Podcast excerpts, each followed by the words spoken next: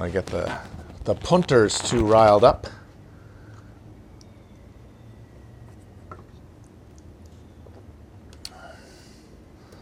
Twitch.com Love and to cherish you. Twitch.com Twitching, twitching you. Reach out to me. Reach out to me.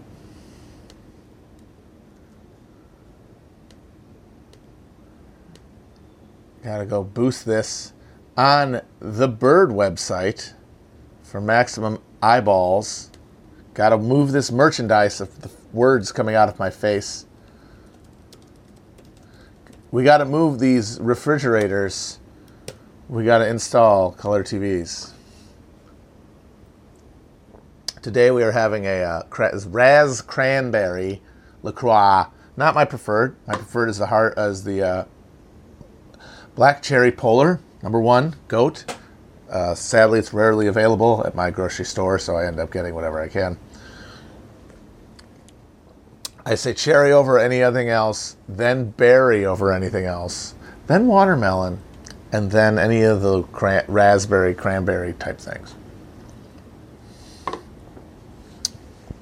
yes, I believe that the goat, the goat of the flavors is the black cherry. It's, it, it, it cuts through it's efficient in its delivery of a of a soupçon of of uh, juiciness in an otherwise cal- calorically deprived beverage.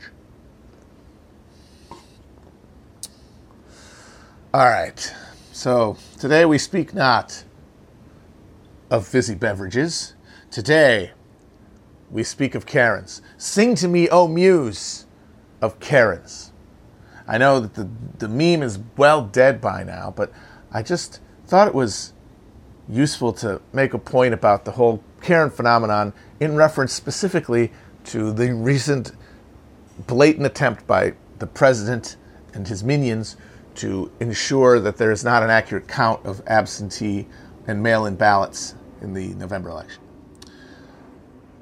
So, obviously, Karen is now quite a worn topic of conversation. No one uses it anymore as a term other than people who are five, who are always behind the times. Not the not the internet literati. No one would be, no one watching this stream would be so gauche and so uh, behind the times as to uh, non-ironically uh, let a Karen loose in, in public.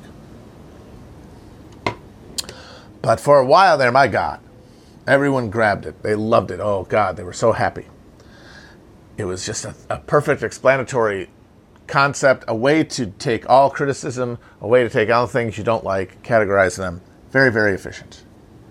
Uh, and therefore very useful. And so people loved it. And you can talk about how it's a lot of sublimated uh, hostility towards women, you know, like misogyny on the left translated towards women that are acceptable to not to not be to hate because they're uh, doing like class based oppression or something when really you're dealing with misogyny. I think that's part of it. But I honestly think that the bigger thing that drove the Karen phenomenon, much bigger than even the, the, the suppressed misogyny that it did express, in my opinion, uh, was the fact that a lot of things like that, a lot of those terms of abuse that get turned into categories of people that can be immediately dismissed and, and given, you know, two minutes hate about and stereotyped and, and all that, uh, are that are expressions of the thing that the person themselves is afraid they are. And people are terrified. And you'll see on the, the left side of uh, the internet, the number one epithet uh, is liberal because everyone is terrified that deep down they're a liberal because they don't really know why they believe what they believe. Most people don't. Most of us are only tenuously uh, uh, uh, confident about any of the propositions that we carry around in our head. We mostly keep to them because the social formations that we prefer uh, express them, and then we want to be part of that, and we're expressing something. We're not really believing it in any kind of depth. Uh, and so that makes us all worry oh, God, like, where am I wrong? Where's my liberalism? And uh, and the fact that you have to engage with things like mass media and um, uh, and electoral politics, and the fact that real like guerrilla style uh, conflict with the state is not something anybody feels would be worth doing. That creates this anxiety around, am I really a liberal? And so the, you have to call everyone else liberal. Same thing with Karen. Everyone is afraid deep down that they're Karen, and so they have to get someone else to call to Karen and to yell at. And that's because we are a nation of Karens in the specific respect that our only recourse on all issues, and especially politics, is to ask to speak to a manager. To ha- to it is to make a request of some other power to fix our current predicament, to resolve the contradiction that we are currently being enmeshed with and that we are battling. Whatever that contradiction is, whatever that social political reality that, that loggerhead is, we are, instead of embracing our own uh, uh, will, political will, and trying to change it ourselves, we are asking to speak to a manager to have someone else fix it. And you see that. I, I can't and I, I've been guilty of this my whole life too, of course. I think I'm not saying this is a point of finger at anyone. I'm saying that this is how we are conditioned to respond to all things, especially politics, to be customers. We are customers. The state is the service, government is a service. We are customers. Uh, just like everything else. In every other relationship, we are customers first. That's how we've been able to subsume class so far by re- redefining Americans away from being workers to being customers. If you're the one getting the the the, the uh, actual if you're the one being served in any situation, even if you work for a wage, even if you are exploited at your job, even if your wages have been stagnant for 40 years, you still are uh, a customer. And that is, it, it, it defeats class consciousness. Uh, and it leaves us bereft of anything to do during any conflict in any political question, but ask someone else to fix it because we don't know how to fix anything because we're not workers. We're not in a relationship to a means of production that we could collectively interfere with withdraw our labor from, st- cease to allow to function. We are customers, and all a customer ever has is their voice. All a customer ever has is their willingness to make a scene. And that's, I mean, you could say that that's the whole of politics right now, even on the, the left, even among people who would, rather die than think of themselves as a liberal or a Karen. What they're essentially doing is asking to speak to a manager. We're all doing that. Every tweet that says, reminder, uh, this is all messed up, it's like, who are you talking to? You're asking someone else to do it. Today, swear to God, as if to prove my fucking thesis, there was a trending topic around the liberal freakout, the liberal dawning of recognition that he could steal the election just by not counting mail in votes. About the post office, they're just, they're literally taking out machines that count ballots. I mean, they're just doing it in front of everyone. And then Trump says that they're going to do it because we don't want them to vote. We don't want their votes to count. It's, it's, there's no hiding it. It's, it's out there and yet this is the thing that you would reveal in a movie and that just the, the fact of revealing it is would stop it and yet we're at the end of that movie and then no one's doing anything. And the trending topic was do something. Who the fuck are we asking to do something? Congress? Each other? We have no idea where the levels of power are because we don't recognize that they're actually the only ones that matter are within us acting in concert using our power, our labor, collective labor power, and our organization along those lines to refuse to allow the system to continue to, to function. Anything less is an appeal to the manager. And so I have this vision where Trump loses by like 15 million votes, but in, an, in, a, in a handful of states that would have given him, that would have given Biden the electoral college win, uh, the ballots just don't go anywhere. They're just they're thrown out in court or something. Some 19 year old judge uh, that just got appointed, a fucking zygote in a little uh, uh, a, a a fetus in a in a black robe with a tiny little gavel comes out and goes, "Well, yeah, these ballots are bad." Wah. What are people going to do? They're going to wait for somebody else to do something. And we're going to watch the whole thing happen, and there's going to be no one. And that's going to be, if that doesn't happen, that process is a is a a, a eruption of the of the subliminal action that's been going on over the past 40 years as the safety net has been destroyed as crisis capitalism has ripped out the foundations of society and replaced it with nothing with fucking opiates and uh, and uh, and TikTok and vapes and uh, and uh, constant soul death is that people have been waiting for someone to do something and it never arose. And one of the big reasons nobody ever did anything is because there was always the appeal to the electoral process. This sucks, but the only real way, the only realistic way we can organize against it is at the ballot box. We don't have enough social cohesion to do something like have a general strike. We don't have a so, we do not have the social networks that could sustain that or coordinate it. But we do have enough of a social network to coordinate enough to vote for someone to represent us, get into power, and prevent the bad things from happening and maybe do good things. And the thing is, is that that's not an entirely uh, insincere or uh, false argument. Like in the absence of a real organized left, electoral politics has to be a scene of struggle because it's the only one we have. It's the only place where there's a level of participation and, and social coordination that can be in any way influenced. Everything else is too is too flouncy. It's it's it's just water flowing out, getting uncaught by the bucket. And so there's always, oh, things are getting bad, but we can vote. And this time, even more than 2000. I mean, 2000 was a theft, but it was it was a slow motion theft, and all the forms were observed. Here, months before the election, you have them saying explicitly, we are going to make it so that these votes don't count. We are going to make it so that we can swing this election on our front. Why would we want to let them sort the sort the ballots? That means that people will be able to count the ballots. He said that.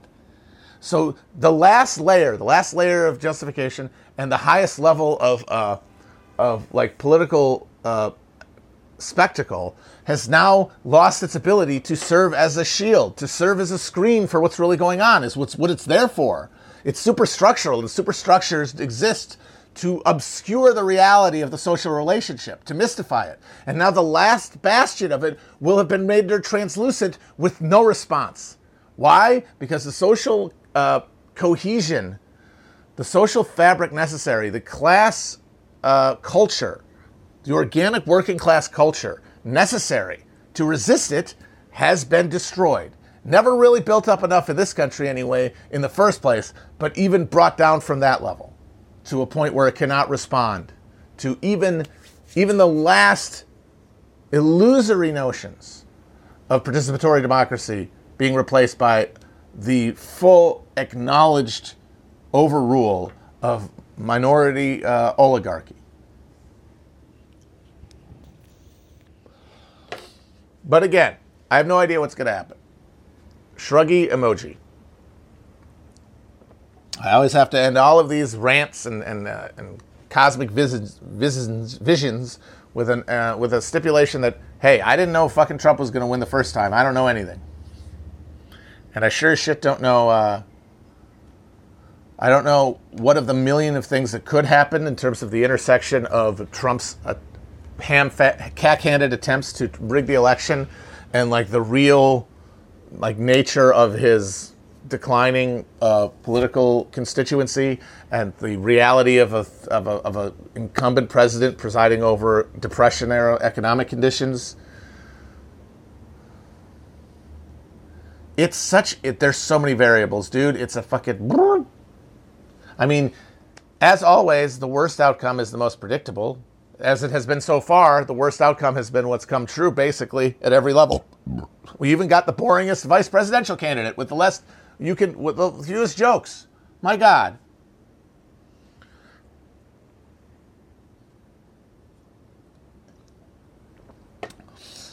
I mean, obviously, the easy thing to say, because it's the, the, most likely to be true and it's easiest to predict, is that instead of having some sort of collapse, epic, collapses of institutions and, and then breakup of, of governance and, and the world market, you'll have a steady and slow subsumption of all into that market. Uh, and then it will not be without disruptions that could be called apocalyptic. But the thing is, is that they will be, because of our hyper-normalized reality, instantly metabolized into the, the substance of, of uh, existence, so they are not perceived, by those who survive them anyway, they are not perceived, perceived as apocalyptic. Because they are turned into, they're turned into, oh, that's what it's like now. Oh, this is how things are now. Oh, this is the thing. And so at no point will there be that break that we're all praying for secretly. That since the 90s, we've been ritually trying to bring about, like Ivo Shandor on the fucking Ghostbusters building trying to bring in the evil energies to crack open the fucking veil between us and reality because we cannot bear this this this tawdry and empty spectacle any longer. This disgusting danse macabre across across a dead landscape of fucking mini malls and and uh, concrete and and, and a reified uh, market system that destroys all human autonomy and, and here, spiritual meaning.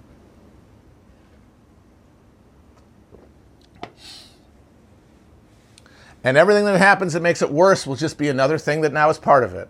Like if you talked, if you like the the American workplace, like the gig economy reality of working in America, would look like some sort of post-apocalyptic neo-feudal impre- imposition on people in the high modernist uh, uh, main uh, high point of American history.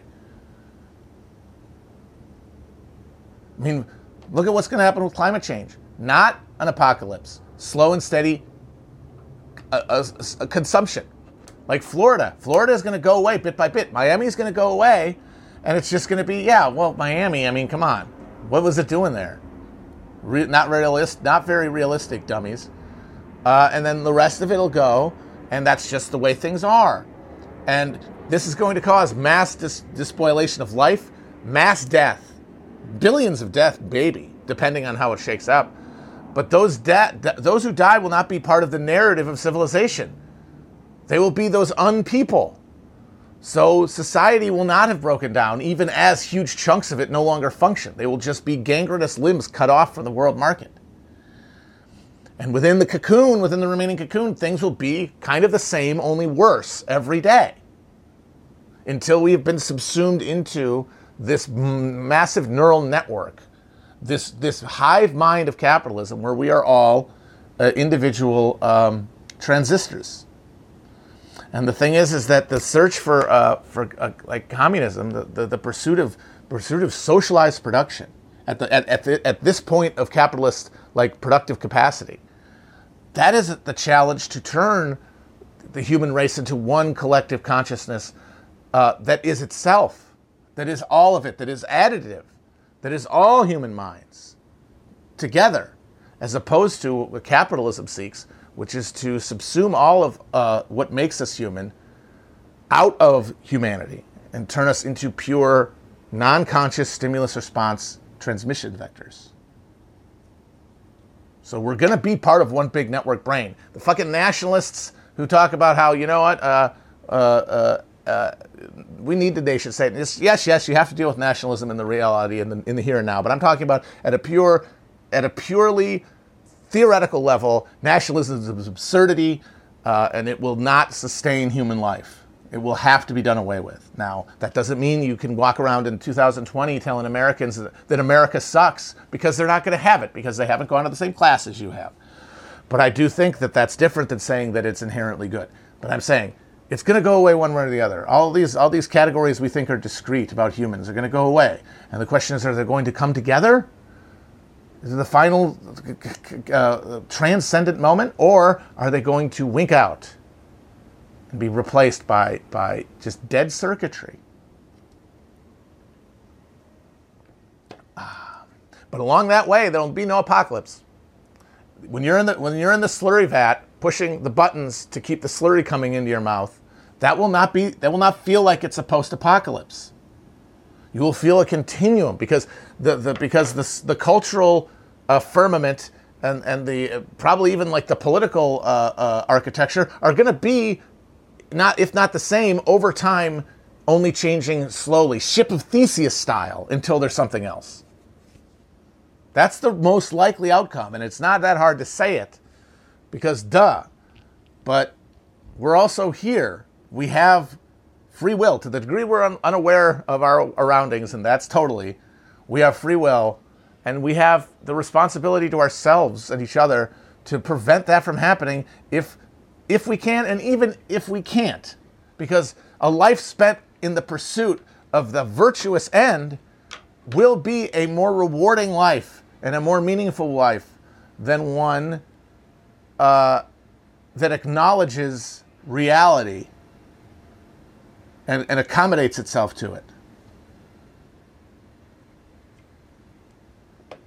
Ah, whoo! Man, that's a good one. Whew. Throwing darts tonight.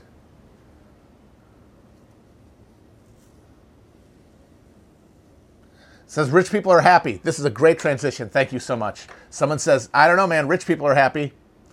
Someone pointed this out uh, to me uh, on the internet today. It is a it is uh, a little delightful little article uh, about Sumner Redstone, the media uh, uh, the media giant, one of the, one of the guys who created the modern media landscape, specifically um, specifically like the cable television concept. He was the CEO of Viacom.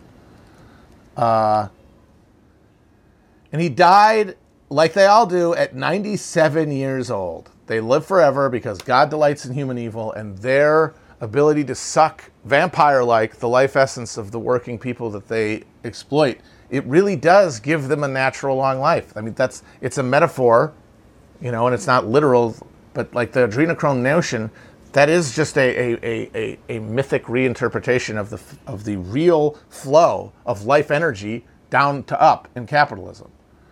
Uh, but he died at 97. RIP to a real one. But there was an article about his death, about his last days, that I wanted to find here. Uh, fuck. I'll go here. Because, yes, I'm sure that Sumner Redstone had a great life. I'm sure cumulatively he had a great time. More good days than bad. A lot of delicious steaks, a lot of a lot of hot dames, uh, hot air ballooning, uh, eating children's brains if he wanted to. All the fun you can have in this life, he had it.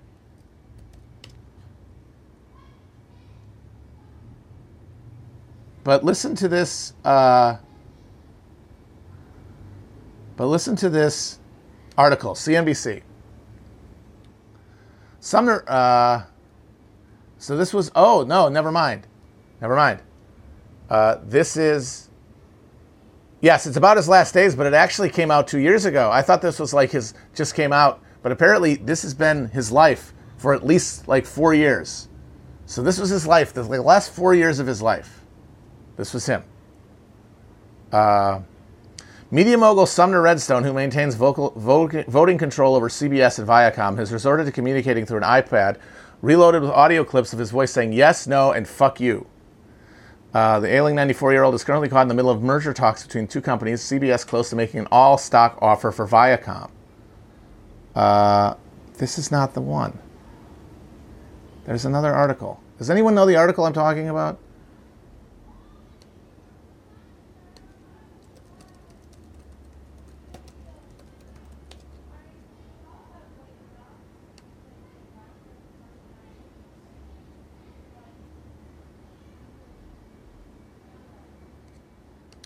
Well, I can't find the goddamn thing. But anyway, the story is is that apparently in his last days, he was redu- reduced in his mental capacity to just his most base urges, uh, and he was just base like frantically trying to fuck, like trying to get his dick hard.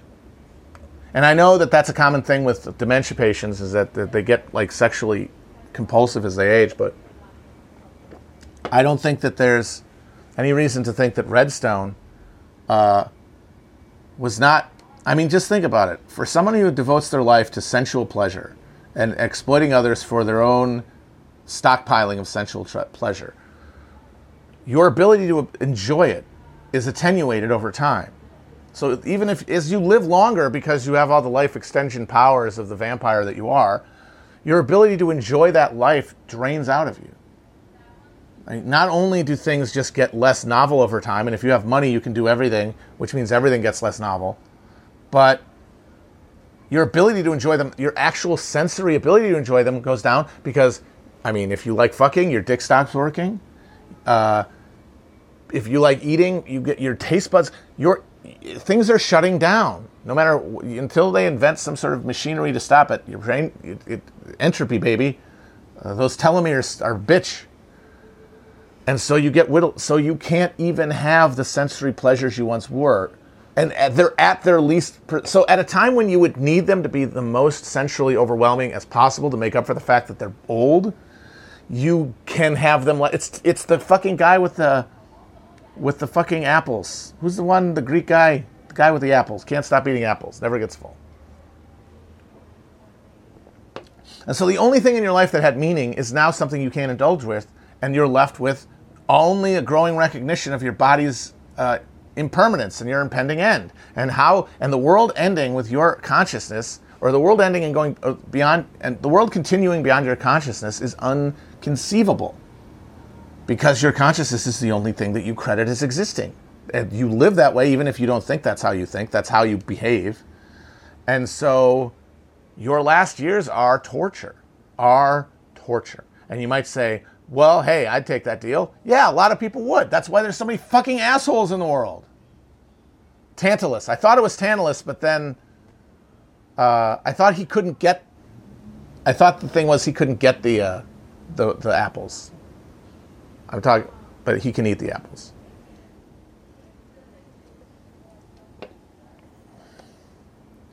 And of course, like that's why they're all trying to extend their lives unnaturally. That's why they're all trying to go to the moon. That's why they're all trying to live forever. That's why they want the singularity because they think, oh, I'll do it on the computer and my circuits will never die, and I'll be able to get infinite amounts of pleasure, an infinite amount of experience. But of course, that's fantasy. That's a delusion. These people are deluded. That's one of the big reasons I do not credit AI as a threat the way these people ever do. AI, these people freaking out about AI is it's just backhanded congratulations of themselves. They think, God, I'm so smart. I've created a thing that's going to destroy civilization. Take a fucking break, pal. I mean, like Oppenheimer could say that, but this is the fucking Roomba is not is not the A bomb, okay?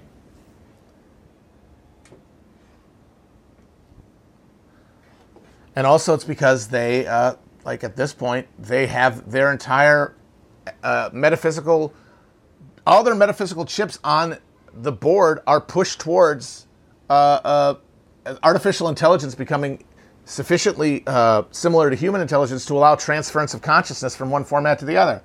Their entire worlds depend on that. That's why they're doing what they're doing. That's why they're destroying people. That's why they're drinking blood, so that they can get a, a, they can make some sort of pact with the devil to get out of the deal of being a human being but it's not going to work. Our assumption that it'll work, it's like, it does, does any of this look like it's working? And I know people will say, oh, yeah, no, it's working for the people at the top who are hyper exploiting. Yes, but the, there's a frenzy behind all of this that indicates a sickness at the center of the machine.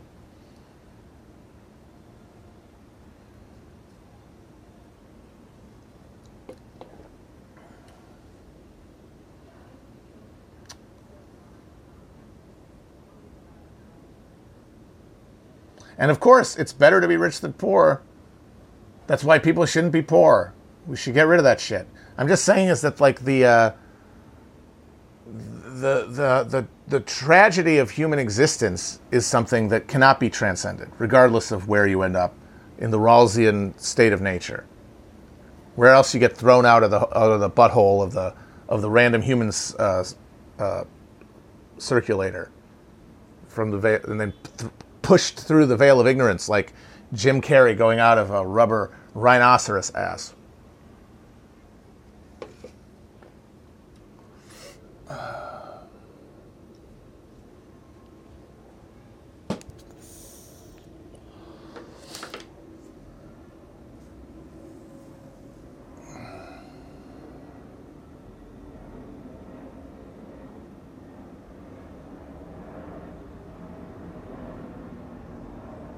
I mean, AI is not the same as capitalism, the algorithm taking over, because the algorithm already exists. Like, you don't have to invent AI for the algorithm. All it is a question of his efficiency of transmission of the algorithm through physical space. It already exists. Something separate, like a, like a, like a machine consciousness that is not just the algorithm of capitalism? No. Uh uh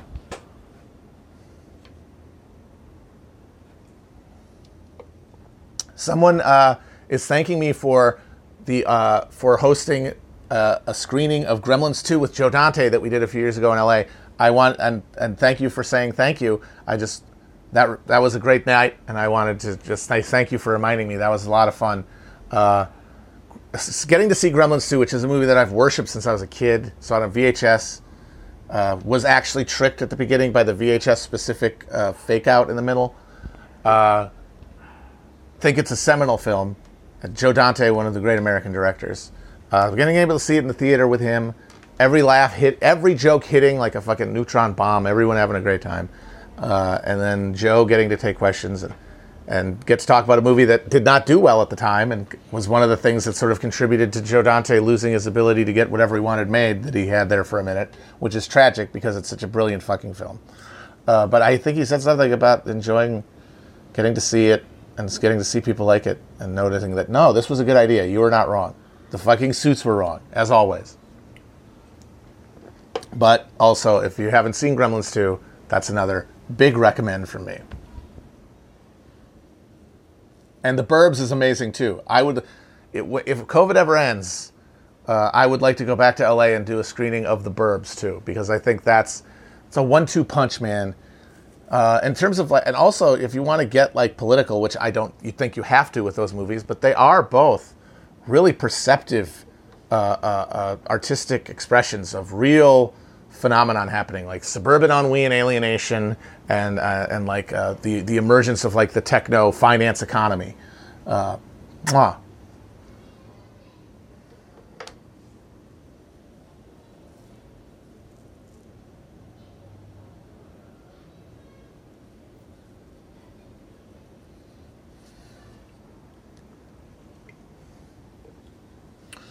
Yeah, the death of the mid-budget movie, man. That's a real bummer. It's a real bummer, man. And the thing is, that's the kind of stuff that would be perfect for, like, that is exactly the kind of art that public funding, like public arts, is best for. Because like low budget movies, I'm you don't really need the government, you know. Like it, it, you should have foundations and stuff for people who are like. Uh, I'm talking though about like a relatively even playing field here, where we've eliminated massive amounts of poverty. In that situation, low budget movies should be like a hobby thing. Uh, and big budget movies, I mean, if they were to still exist, if you had enough money circulating for that to be worthwhile doing, which is, I think, a big if. Uh, but if that were to happen, they're for everybody, you know? They're gonna, the market's going to make them no matter what. Those mid budget movies, they need there to be a dimension beyond profit in the calculation of whether to make it or not. And there used to be, and now there aren't. And that's a real thing where you can say the system is not really different, but over time it accumulates uh, pathologies because as that profit, it's really so much of this shit comes down to the fact that that things other than profit that used to be built into the architecture of American capitalism and, and art uh, were there because they could be in the minds of the bean counters, in the minds of the bondholders, in the minds of, of, of the in the mind that isn't a mind of the global market economy, they could be afforded. Profit rates were such that they could be indulged and people could because people don't want to be a mere instrument of an algorithm. No one wants that. They fight against it even if they're part of it even if they do well out of it. And cultural superstructures created in part by people trying to alleviate that sense of being instrumentalized by capitalism. Uh, and that's it's it's a double-edged sword because like that acclimatizes people to capitalism like all superstructural culture does but at the same time it means the stuff is better it means the actual art, even though it's compromised by capitalism, is better and more and more. It has more qualities and, and has a richness to those qualities. And that gets squeezed out like a toothpaste as the profit falls and the need for return increases. The ability to lose money on things that aren't sure, things that are part of the algorithm, is squeezed out of the system too. And it's it's and that's where the government could stand in and be like, this shit should be made because it'd be cool.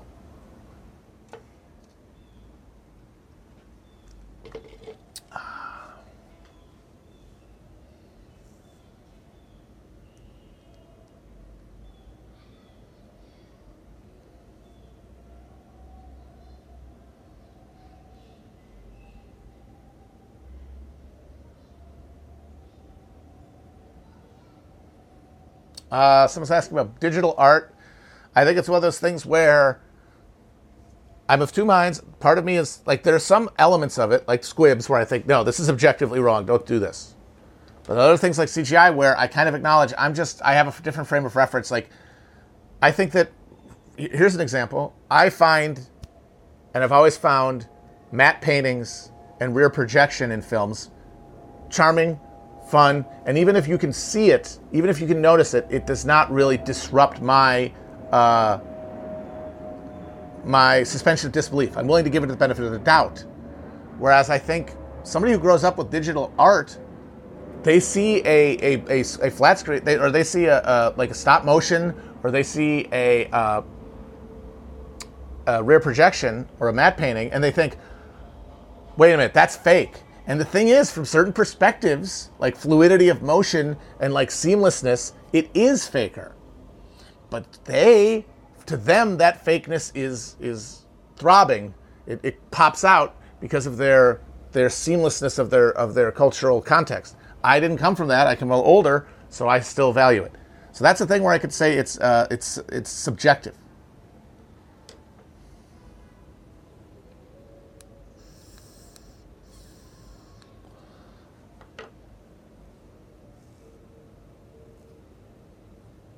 But uh, man, I was just I had a chill today. I think I was thinking about squibs again, which I'm always doing. Never ten minutes away from thinking about squibs. They say, they say, the average man thinks about sex every eight minutes. Uh, that's me with squibs. Every eight minutes thinking about squibs. Getting mad about now there's no squibs anymore. And it occurred to me in horror that because of the whole, because of the new uh, uh, economic dynamic around firearms and movies, it, it's just it's cost prohibitive on the on, on the basic slat to do indulgent shit like use incredibly expensive cameras or use rare film. You have to fight for that. It's it's not it's not included in the suite. It's been seamlessly removed. Which means that in the future, real guns firing blanks and real squibs are going to only be featured in films that are doing it as a self-conscious artistic choice, that are doing it as part of a broader thing, like movies that are in black and white now. That are that are that are conceptual. And that means that everything else, all the genre movies that I would love to enjoy and are at the level of we're not trying to deconstruct anything, we're not making an artistic point, we're just doing an action movie. It's going to be off the table as much as it would be to film one in fucking uh, uh, in like the Academy ratio and black and white like The Lighthouse. That's a bummer, man, and I think it's true. I, I can't really think I can't really imagine that that's not the case now. Especially with everybody streaming every movie now on those dog shit fucking streaming links where like you can't even get really black or anything and it's just less saturated and everyone's on their dang phone. And now I sound like Andy Rooney. I was trying to be even handed there and then I ended up turning into Andy Rooney. The squibs will do that to me. Oh, Danny boy, the squibs, the squibs are calling. From glen to glen and down the mountainside. The sun is gone and all the leaves are falling. Mm.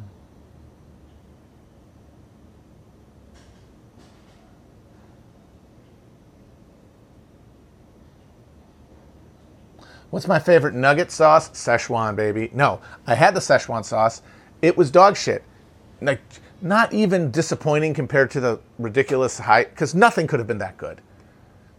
Considering the cultural, the amount of cultural ink and energy spent on a dipping sauce at McDonald's, how good it would have had to have been to make that in any way proportional. It would have had to have been the best tasting food on earth. Uh, it's like the fucking squeezed, like, uh,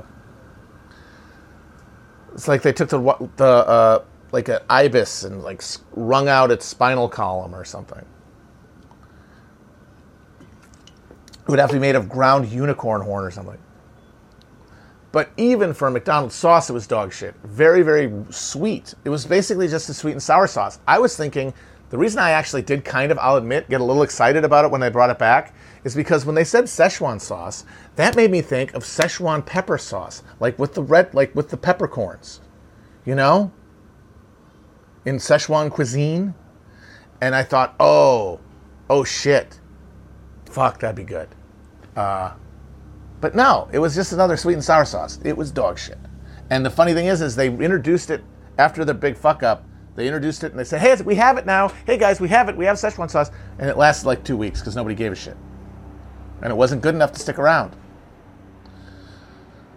I would say of the mass market ones you can get, I like ranch, but I also like uh, barbecue.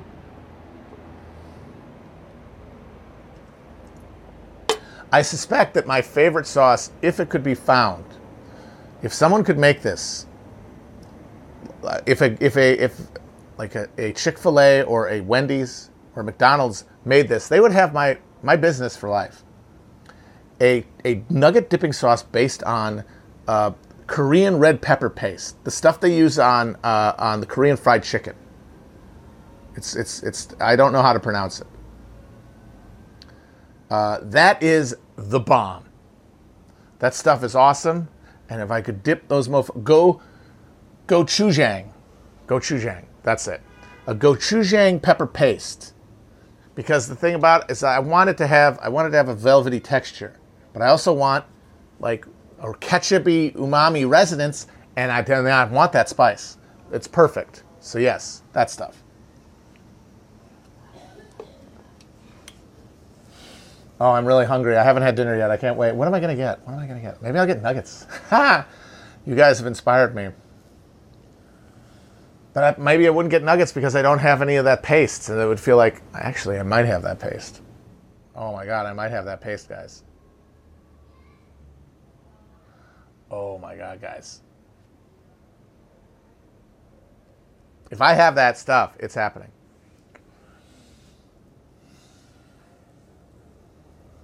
Hey guys, feeling good. Feel like this has been a good stream. Good mixture of the high and the low, the Dionysian and such, and the uh, what's the other one?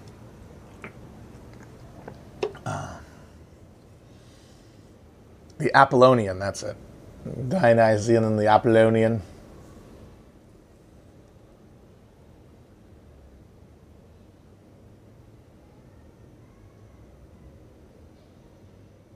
Uh, you guys, I gotta admit, someone's asking about how much I go outside uh, and if I feel panicked. I gotta say, I kind of, I. It's not that I don't care about getting it. It looks terrifying, and I really don't want to get it. Uh, but uh, I kind of am not really that afraid of getting it.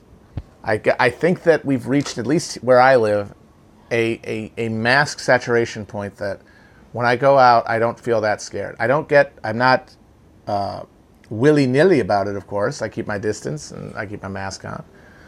Uh, but I feel like enough people are doing that and, and everything is distanced enough that I'm not really feeling like I'm taking my life in my hands that much anymore.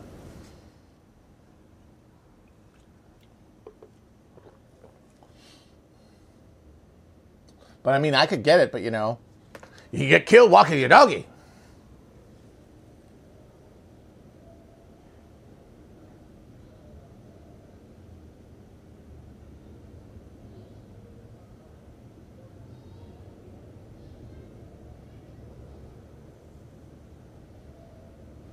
Oh, that's funny idea. Someone said there should be an official Chapo mask where it's the soy face.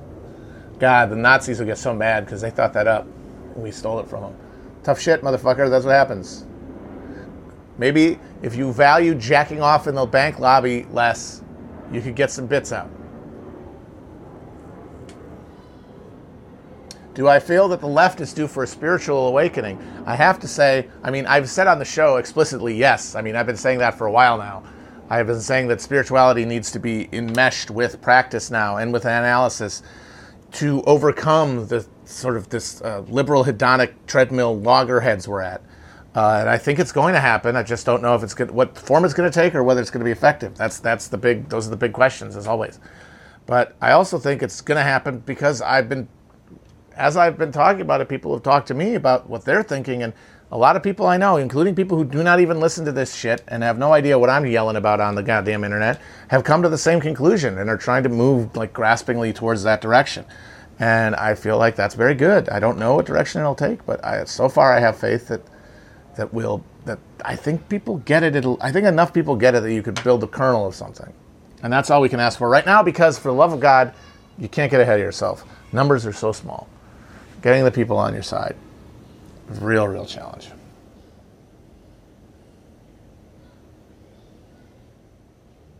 And I think people say, well, we're totally atomized, how that's ever, you know, we're totally pleasure seeking, but like the pleasure is getting attenuated very quickly. And that's that's one of the situations that can lead people towards change. And I hate, I know it's awful to have to depend on individual like awakenings, as I have said. That's not how change happens in the mass. But the traditional methods are kind of dead right now. I guess it's less a question of like who to appeal to and more a question of what appeal needs to be made.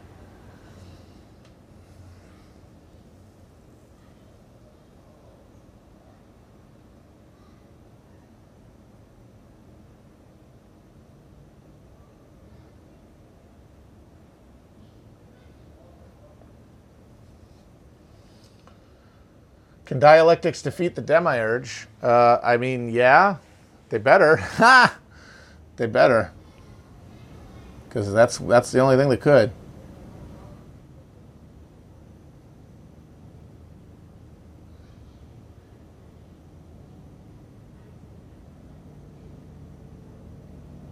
Can we get that spiritual awakening by normalizing psychedelics? I hate to do any of that normalizing stuff because, one, I think it's sort of a trap to say that you can normalize something because then it gives more weight to your individual indulgence and speech about said. Uh, then is warranted by the actual weight of the act. And then conversely, it provides you with a cudgel. Like if you hate somebody and they're not doing anything outwardly terrible, they're not they're not doing it. They're not saying any of the uh, the prescribed curse slurs and they're not they're not uh, doing any of the, the the dog whistles, you can say that they're normalizing something bad. You can say like, and then then you're already halfway there to to righteousness. But uh, the problem with the psychedelic thing is it's the same problem as like getting it's the same problem inherent in people who think that you can do something like have Robin DiAngelo struggle session stand racism. They both they both assume a subject who is already halfway to your position. They assume a subject who is voluntarily in a room having accepted your certain opening premise that you could then build a psychedelic experience on top of or build a uh, a note a recognition of my own racial privilege on top of but you're you're, you're assuming when you're talking about a, an unbounded population a lot of the assumptions built in, our assumptions are, are based around self selected groups. And when it comes to psychedelics, you have to be taking it on purpose and you have to have some sort of purpose to it. Now, not necessarily, but it sure as hell uh, makes it a more uh, efficient vector. Uh, Taiping Rebellion, but instead of Jesus, we do it with Marx. You're basically describing the Chinese Revolution that was that was the uh, that was the Chinese Communist Revolution. Was the Taiping Rebellion with Marx replacing Jesus?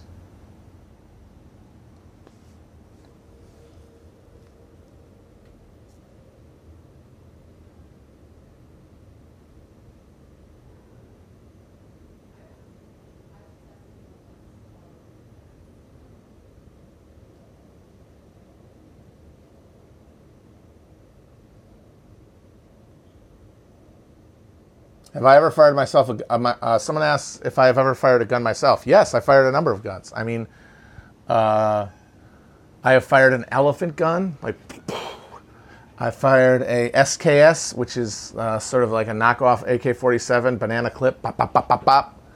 Uh, I fired a 454 Casull, which is one of the largest handguns, um, or uh, most powerful handguns. Motherfucker kicks like a mule. Almost put my arms over my head. Shotgun. Ch-ch Glock, brap. I'm strapped. Not really, but guns are cool.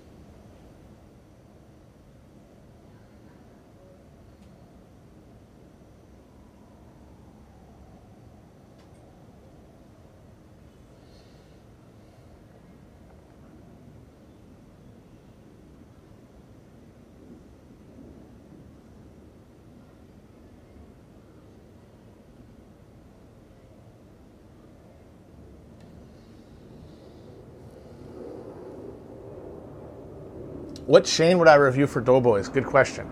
I assume they've covered most of them. If they haven't done Culver's, obviously I would do Culver's. That's a no brainer, but I got to assume they've done Culver's already. If not Culver's, I would. If they have not had somebody on that show to defend Arby's, I would defend Arby's for sure. I would do that too. Ah, of course they did Culver's at a live show. Yeah. Maybe A and W. I don't know.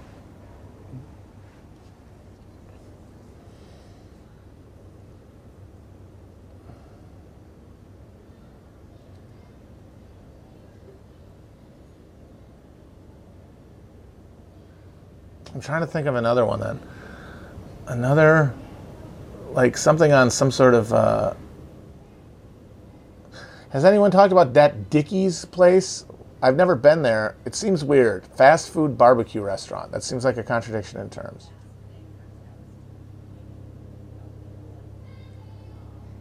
We do have A&W in America. Not that many, but I remember going to one as a kid.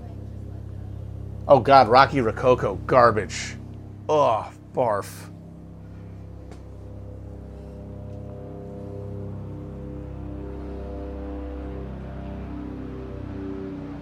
Oh God, I could do Mission Barbecue.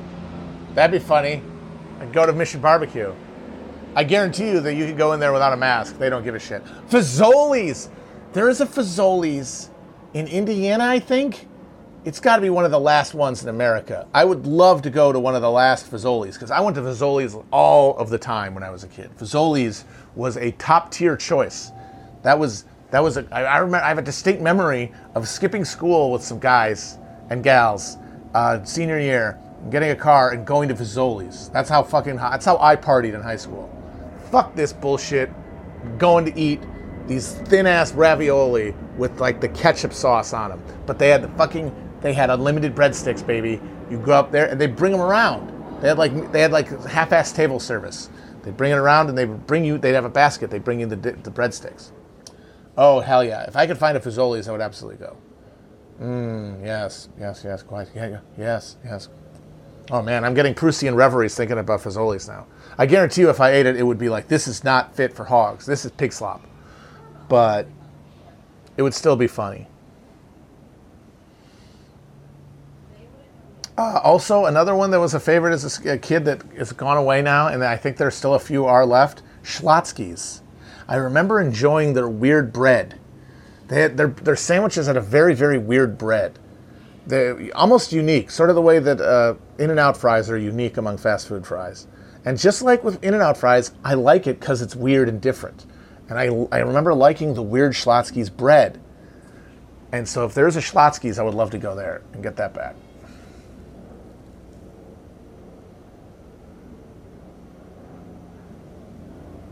Oh man, people are saying Schlotzsky's is still good. Damn it, I had a chance to go to a Schlotzsky's a while ago, and I talked. I said, "Nah, I just remember it. I remember it as being good." And now people are telling me it rips. Damn it. Next time, I just got to go YOLO on it and say, if it's bad, it's bad. I would love to go to Publix. I've never been. Never been. Never spent enough time in the South to go to a grocery store. But I've heard the chicken is very good, and I would like to try it. God damn, I am I am gonna ooh. Ooh, I'm gonna nug up, I think, after this. Big boy needs his treaty treats. A chicken tender sub. See, I don't know if I like that idea. That just seems like it's too much starch. It's like I don't eat the fries and the chicken tenders at the same time. I don't like wrap the chicken tender in french fries and eat it. Why would I want to put a big carb around the fries? To me, they're sex. They're second. Uh, Zaxby's is another one I would like to try. I haven't had that. Yeah, I don't think I like it. It's like, I, why am I biting through bread to get to breading? Nope. You have not sold me on the concept of a chicken tender sub. I'm afraid. Sorry. Just gonna get regular chicken. And besides, I always take bone in over tendies Tendies are fine once in a while. Tendies and nuggets are fine if you're in the mood, like I've kind of talked because of the dipping sauces. But it's because of the dipping sauces. That's all. Be let's all let's stop shitting ourselves, okay? All non-bone-in fried chicken is about the sauce, and it's about what's the easiest way. Oh, boneless. Oh, great! I can stuff this in my mouth fast without having to get around bones. If you want to taste the chicken, if you're about the flavor, you gotta have the bone. Gotta have bone in and I'll, I, so I usually want bone in. But once in a while, if it's really because I want to dip something in something, that's when I'm going to get a, a boneless fried chicken item. Like Cane's, uh, not Raisin Cane's, or no, it is Raisin Cane's, but it is not the guy that uh, Trump talked to, who he loves, uh, who he thought it was raisin. He thought it was raisin, like he thought it was raisin like the fruit. He thought it was raisin like the fruit, because Raising Cane, I think that's like an old timey saying from the Bible. I don't think he had any. As the little Lord Fauntleroy in crushed velvet pantaloons in his little gated community in, in Queens, I don't think he knew anything about raising Cane one way or the other. But yeah, like uh, I think the Cane's is pretty good. It's juicy, which is usually the hard part with wings or with uh, strip tenders, especially when they're that thick, because those they're relatively thick, and it stays juicy. And the breading's fine, but you stay, you come for that sauce, and I do think the sauce is good. But if the sauce wasn't good, I would not think it was good.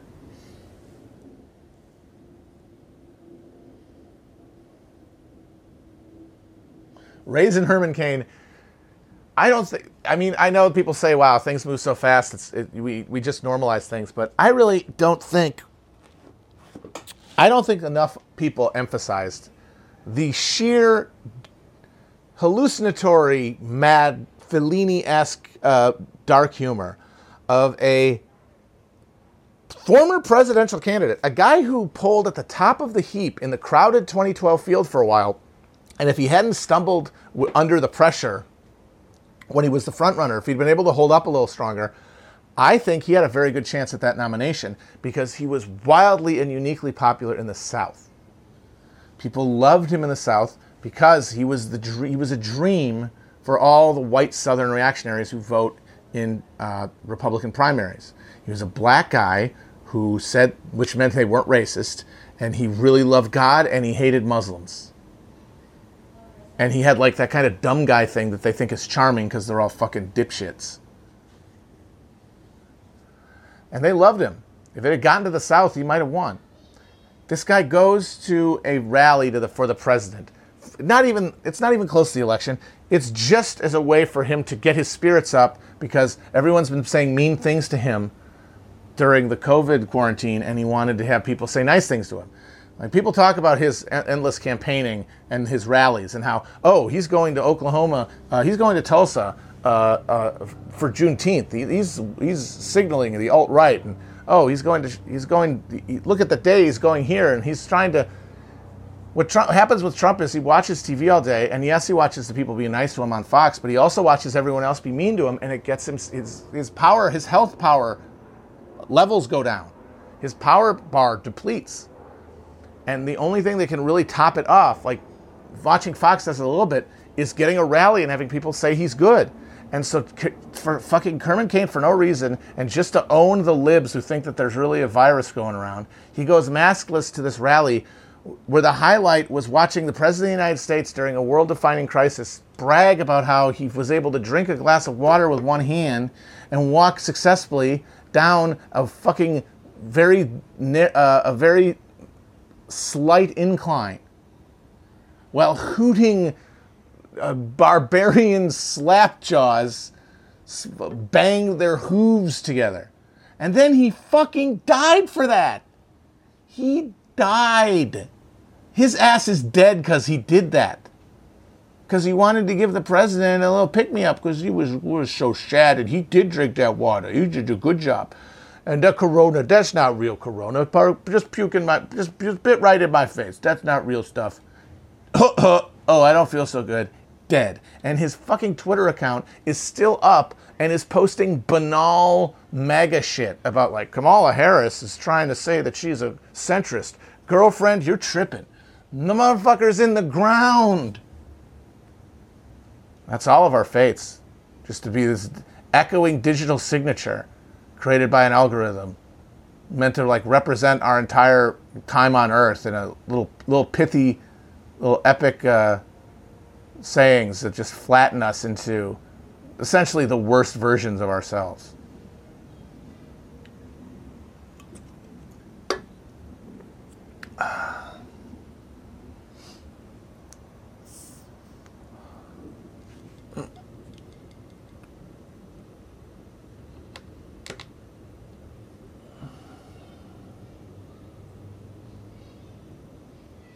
Jobs I had before I was a podcaster. The longest gig I had was for a number of years. I worked at Barnes and Noble.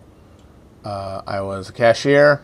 Uh, I was very frustrated with being a cashier, and thankfully, I was able to get moved over to the information desk where I help people find books, and that was, and then did stocking and stuff, and that was good. That was probably the best job I had, and the longest I held. Uh, grad student, where I was a TA during my abortive, uh, my abortive MA pursuit. Uh, I worked, as I've said before, for Regis, the company that goes in and, and uh, inventories retail retail inventory. And when I was a kid, I was a dishwasher, and I worked at a uh, I worked at a grocery store unloading the truck before my back, obviously.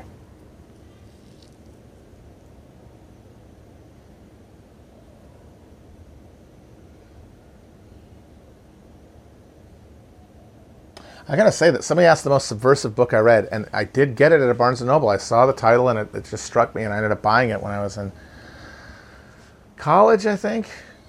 Uh, so a little older, but you know, it took me a while to really even think politically. It was, it's a, it's a by a guy who I don't actually agree with very much anymore. Uh, Derrick Jensen, The Culture of Make Believe, which is because the thing about him is, is he's essentially an anprim, and I, I discount that entire tradition, but just in terms of reading something that was so radically at odds with everything I thought I had kind of come to terms with as understanding the world, even through like a jaded, a relatively jaded like left lens. Like I wasn't a chud or anything. Uh, I was like, you know, I, I was a, uh, I was not a Bush fan, but it was still relatively, uh, a, you know, uh, it was a, it was a narrow conception of like why I believe what I believe, and it was such a shock reading it, and it was such a challenge that I ended up having to like break down and reconfigure a number of things that I'd held as assumptions. And even though I don't think that he's right in any kind of like you know uh, removed uh, objective sense, I feel like uh, his, for me anyway, his contribution to my intellectual development was uh, very useful. But I would certainly not endorse even I can't even remember what a lot of the stuff in the book was, and I probably wouldn't endorse any of it because at this point I don't think I need I need that same thing, you know, and like that's why it's so hard to recommend books and talk about books objectively is because especially when you're talking about things that contribute to intellectual progression there's times you need something and then you don't need it anymore. And then like if somebody else is asking about it and trying to evaluate it well where where are they? What do they need? You don't know. And it's it's subsumed into the into the debate and it and it makes it harder to kind of clarify what you're talking about. All right. I'm going to uh, I'm going to sign off here with a few, well, maybe one more question.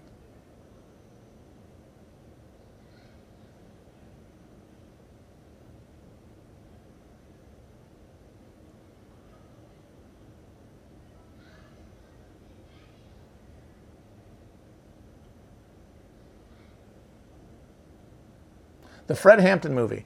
It's probably not going to be good. I will say this though. Uh, there's this funny thing of people saying "fuck this Hollywood movie about uh, about Fred Hampton, fuck off." But then they'll be like, "And you know what? They did this wrong." And it's like, well, "Hold on a minute. What's the problem here? You know, is this thing categorically to be condemned, or is it to be engaged with artistically? If it's one or the other, you don't have to. You don't have to say both. You know." Uh, nobody's going to think you're a sellout if you just engage with the thing as a work of art. Under capitalism, attenuated at every level by that fact, but if you want to condemn it, condemn it, and then just don't talk about its aesthetic qualities. What's the point? It's beyond, it's beside the point. You're implying that there's a version of this movie that would have been better, and then you're denying the material undergirdings of the endeavor of making a fucking film.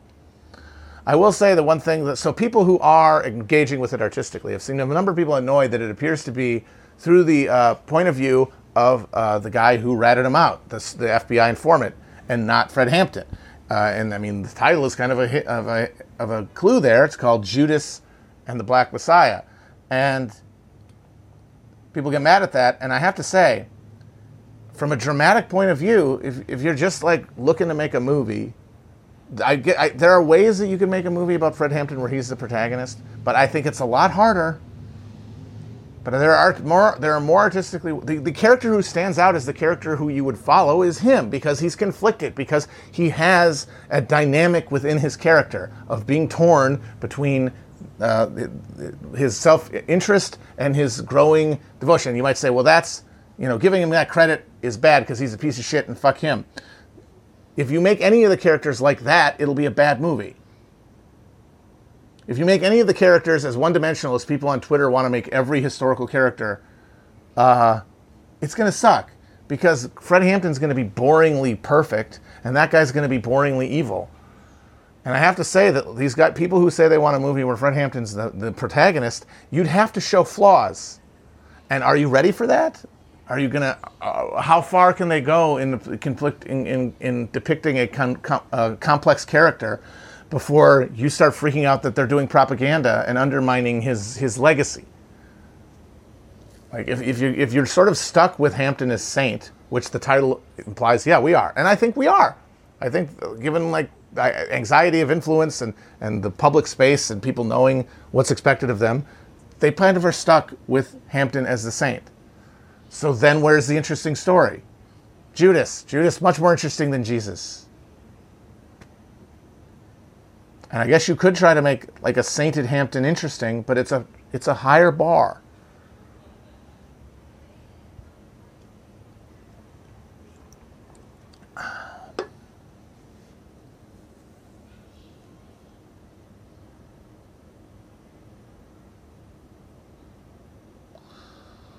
What are hot dogs made out of? Assholes and elbows.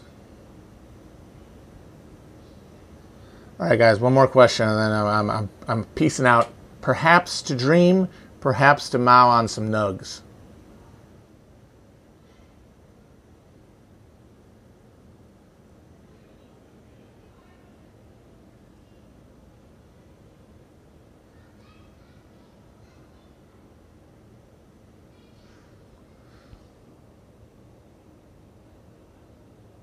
Oh, I'll just end with this: the UAE Israel thing. I'm wondering. I guess it's just evidence of like the lack, the fact that the UAE essentially doesn't have a public. It's got a royal family and a bunch of slaves. That they don't have to worry about public opinion the way the Saudis do, uh, and and so it's easier for them to just take the the fact that everybody at the diplomatic level knows, and everyone who pays attention really to anything knows, is that there is a that Israel and the GCC countries, Bahrain, UAE, and uh, Saudi Arabia are uh, are allies. They might as well be in a defense pact. They, have got their own NATO for the Middle East, essentially, uh, and they're doing their own Gladio in Syria, and they have been for the, for the, last decade, and and they're doing conventional like Kosovo-style warfare in uh, in Yemen, only much more intensely horrifying. Uh, like they have a, they have an agreement. They're together, uh, but that's not a thing that like the public in Saudi Arabia would be able to accept. But since there's no public in uh, in the UAE, I guess the thought was, I guess they wanted to do Trump a favor, like, hey, Trump's looking like he's getting his ass kicked, doesn't know what he's doing, he needs a win. What if he brokers Mideast peace? I mean, remember he sent Jared to do that, and his came back with something that no one could agree with. It was absolutely out of the question, and it just died on the table complete disaster, another humiliation after building it up so much. These guys keep doing that because they keep not realizing how little they actually can do. Uh, Dunning Kruger All Stars, a lot of them.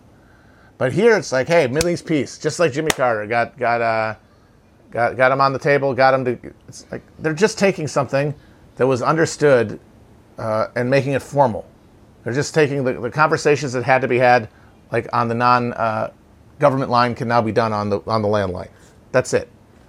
Uh, and it's funny. I think it's I, more than anything. I think it's proof that Trump wanted to win, and asked them as a favor. Hey, could you guys pretend to? Like apparently Israel's big concession is they're going to stop expanding their illegal West Bank settlements. They're going to stop doing something that they are already enjoined from doing under international law. Wow. And not even con- forever. Slow down. Wow. Holy crap.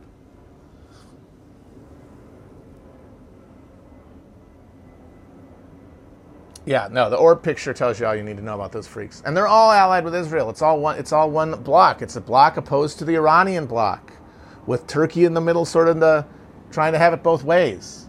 The great game, baby. You got the you got the American GCC Israel block, Jordan and whatnot, Egypt. Then you've got the the uh, you've got Iran, Iraq is a contested point, and Syria hanging on there. And then Turkey, for a while, was pretty much firmly in the U.S. Saudi camp, but they have been over the past half decade after uh, uh, they didn't get the result they wanted in Syria, they had to start intervening more, are now uh, sort of playing both sides. Although they're still going hard at the paint against Egypt in uh, in Libya, but that's I mean that's that's about border security. Libya's right there. They want to have make sure that they have uh, complete control of whatever government is in that area next to uh, next to the Egyptian border, especially considering that they've been in a low grade insurgency ever since Sisi overthrew Morsi and killed everybody in the square. Woo! Man, this is a long one, but I had fun. Might uh, might do one more question, but I am really craving those tendies. It's just I have nothing else to do tonight, so it's like but I am I'm basically fighting my own hunger. All right, one more question. Oh, the guy who wrote the Bush, the guy who wrote the uh, bear about uh, the guy, the, the Bush guy who wrote about who wrote the novel where a bear is used to have sex with women at like a brothel in Japan. I believe it was Scooter Libby. Let me confirm that. I'm not. I didn't check that first. I didn't cheat. I'm pretty sure using my my Bush era uh, blog memory. I think it was Scooter Libby.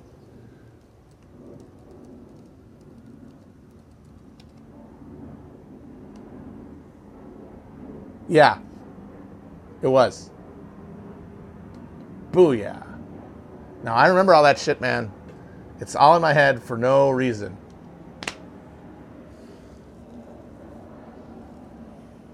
Scooter Libby. That was the guy.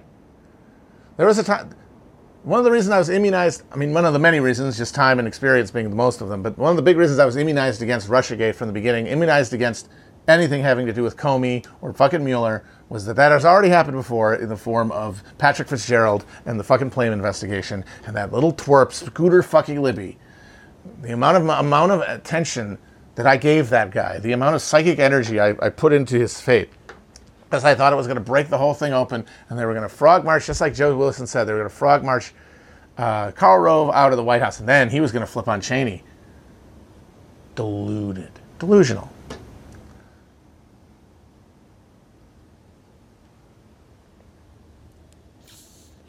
All right, guys, this has been fun. I never wore a Big Johnson shirt in high school. I actually avoided the graphic tee era. I respected them from afar, but I don't think I owned a single one but maybe I should get some ironically. Like I could be at the compound in the in the uh, after the collapse of the East Coast, wearing uh, wearing track pants and a co-ed naked lacrosse shirt, and it still won't feel like the apocalypse. It'll feel like a Tuesday. Be like, oh, I got to fight the Marauders again. God damn it! Fighting the Marauders is now like. Uh, it's part, it's part and parcel with the whole package of being part of society. The market, the market uh, sinews will not break. They have to be severed. All right, guys. Bye bye.